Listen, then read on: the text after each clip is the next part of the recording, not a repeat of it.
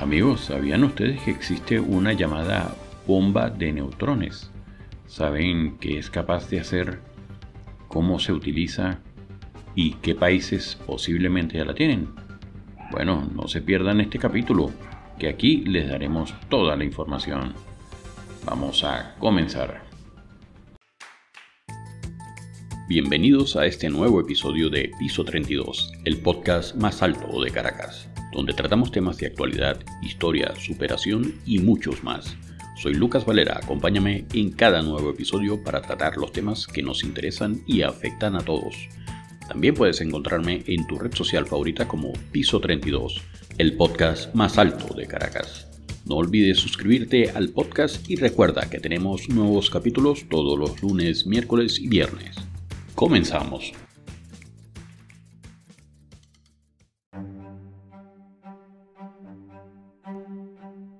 Muy buenas amigos, y hoy vamos a hablar de un tema que en estos tiempos tan convulsionados vale la pena tocar.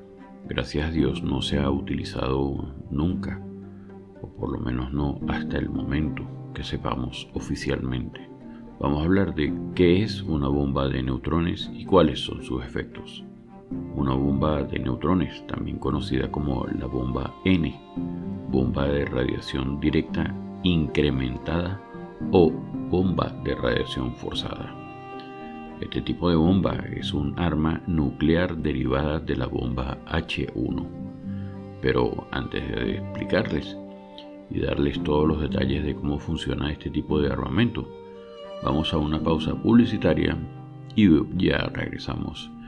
Primero quisiera recordarles que pueden contactarnos y escribirnos cuando lo deseen a nuestro usuario de Telegram arroba piso 32 y también que ya quería contarles que ya comenzamos las transmisiones en vivo por la plataforma TikTok donde pueden encontrarnos igual también por la cuenta piso 32 Caracas donde podrán contactarnos y hablar con nosotros directamente Ahora sí, vamos a publicidad y regresamos.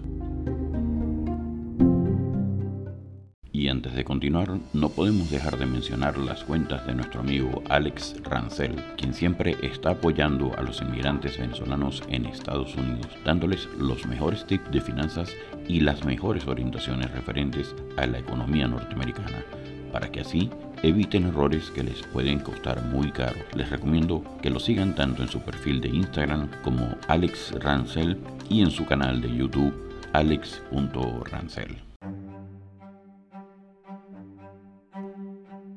Y regresando de la publicidad, hablábamos de que las bombas H, normalmente el 50% de la energía liberada se obtiene por fisión nuclear y el otro 50% por fusión. Sin embargo, en la bomba de neutrones se consigue reducir el porcentaje de energía obtenida por fisión a menos del 50% e incluso se ha llegado a hacerlo a cerca del 5% en experimentos. Una bomba de neutrones es una bomba de fisión-fusión, pero con un bajo rendimiento explosivo y un gran rendimiento de radiaciones ionizantes. En consecuencia, se obtiene una bomba que, para una determinada magnitud de onda expansiva y pulso térmico, produce una proporción de radiaciones ionizantes, que sería la radioactividad, hasta 7 veces mayor que la bomba H, fundamentalmente rayos X y gamma de alta penetración. ¿Cuáles son los efectos de esto?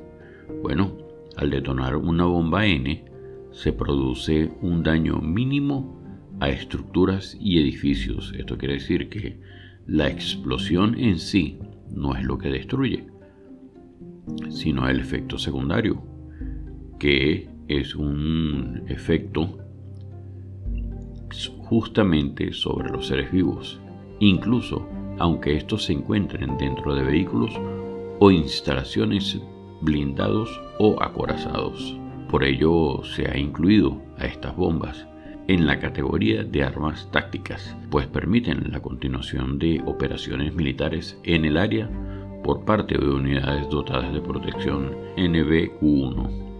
Además, al generarse una mayor cantidad de neutrones, se crea más fisión, por lo que el resultado desemboca en una bola de fuego con temperaturas que igualan al núcleo del Sol. Podrían imaginarse entonces que, como les decía, la explosión de la bomba no es lo que hace el daño, sino la temperatura que llega a temperaturas similares que igualan el núcleo del Sol, lo cual quiere decir que quemaría todo lo que se encuentre en el camino, hablando especialmente de seres vivos. Los derritiría, literalmente.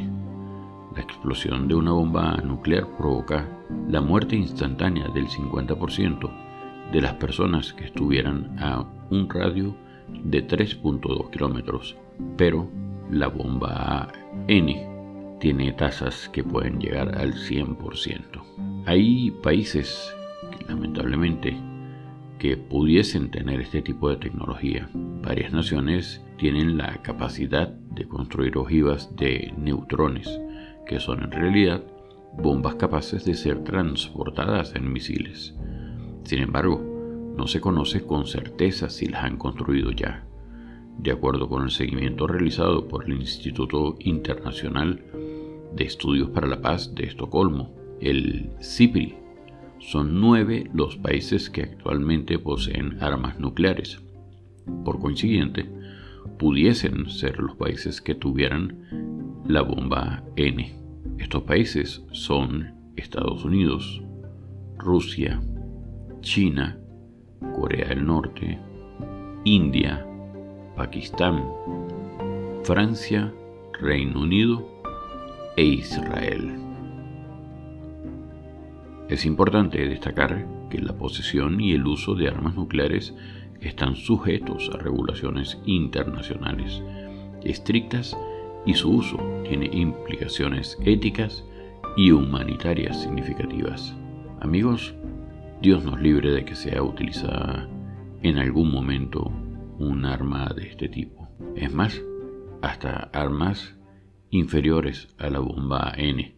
Ya solo el hecho de pensar de que se pueda utilizar una bomba atómica en cualquiera de sus clases es algo que da escalofríos.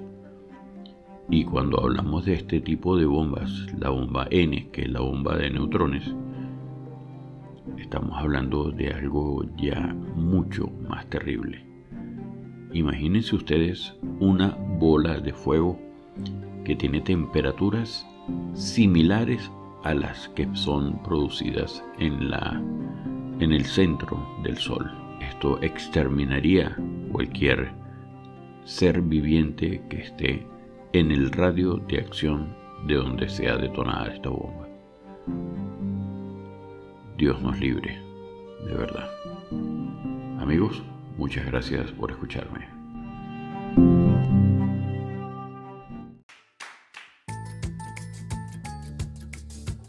Y ha llegado el momento de despedirnos por hoy.